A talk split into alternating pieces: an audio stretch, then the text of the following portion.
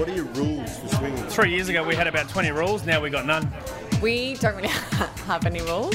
From a rules perspective, we just kind of said that, I guess we both felt that no rules would make more sense, because if you start outlining, I can do this and you can do that, then someone's going to get in trouble, you're going to trip up, and temptation gets the better of you perhaps. Well, look, rules are meant to be broken, but at the same time there's respect for boundaries and there's respect for your partner.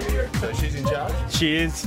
No, not at all. No, I don't think she's in charge. No, look, we are both in charge. Like, it's to and fro. Well, she doesn't make the rules. We both make the rules together. But if she likes the girl, then we go there, and then we sort of can swap at the same time. You know what I mean? Well, I think we're a bit more open than a lot of other couples. Like, I will travel and I'll play alone, and he's free to play when I'm not around. And you kind of go, look, we're breaking out of the norm. This isn't a normal relationship.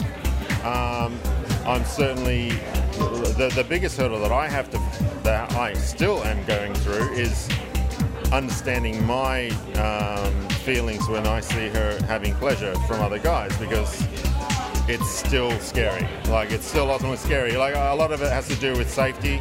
Ultimately, I don't want to kind of hinder her exploration of her sexual self, but ultimately we've got to keep it in a safe kind of zone. So there are things that we have to kind of tick off with regards to her playing in that scenario.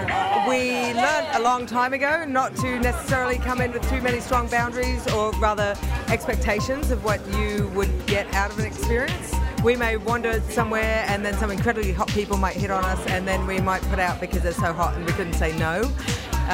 But then again, incredibly hot people may hit on us and one of us isn't feeling it, and we've got the respect for the partner that it's not quite going that way, in which case we'll let it go the other way. Yeah, it's evolved and it's ebbed and flowed, most definitely. You know, there are a lot of people out there that may stray a little bit with regards to infidelity. They feel feelings that they're not used to, and they need to know that there is a culture out there where people can actually help them kind of, you know, tread through those waters very slowly, but ultimately to the benefit of everyone involved.